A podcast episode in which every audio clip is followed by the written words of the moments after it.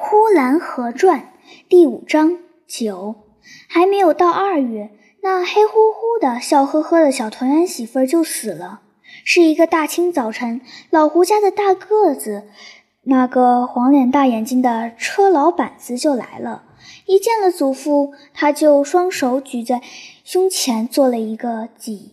祖父问他什么事，他说：“请老大爷施舍一块地方，好把小团圆媳妇儿埋上。”祖父问他什么时候死的，他说：“我赶着车，亮天才到家，听说半夜就死了。”祖父答应了他，让他埋在城外的地边上，并且招呼有二伯来，让有二伯领着他们去。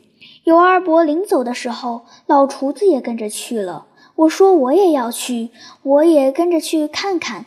祖父百般的不肯。祖父说。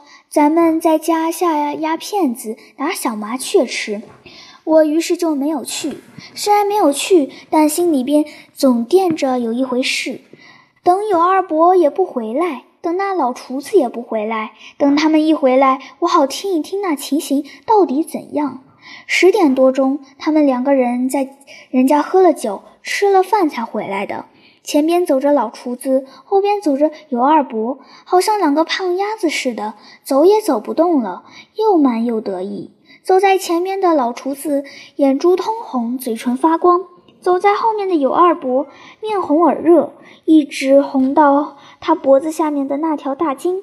进到祖父屋里来，一个说韭菜真不错，一个说鸡蛋汤打的也热乎。关于埋葬。团圆媳妇的经过却先一字未提，好像他们两个是过年回来的，充满了欢天喜地的气象。我问尤二伯：“那小团圆媳妇怎么死的？埋葬的情形如何？”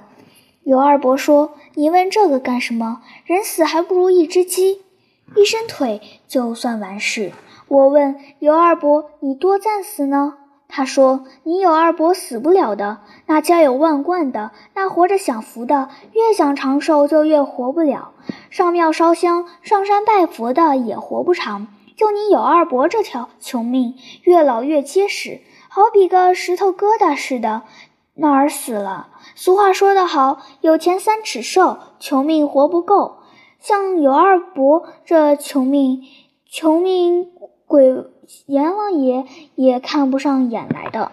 到晚饭，老胡家又把有二伯他们二位请去了，又在那里喝的酒，因为他们帮了人家的忙，人家要酬谢他们。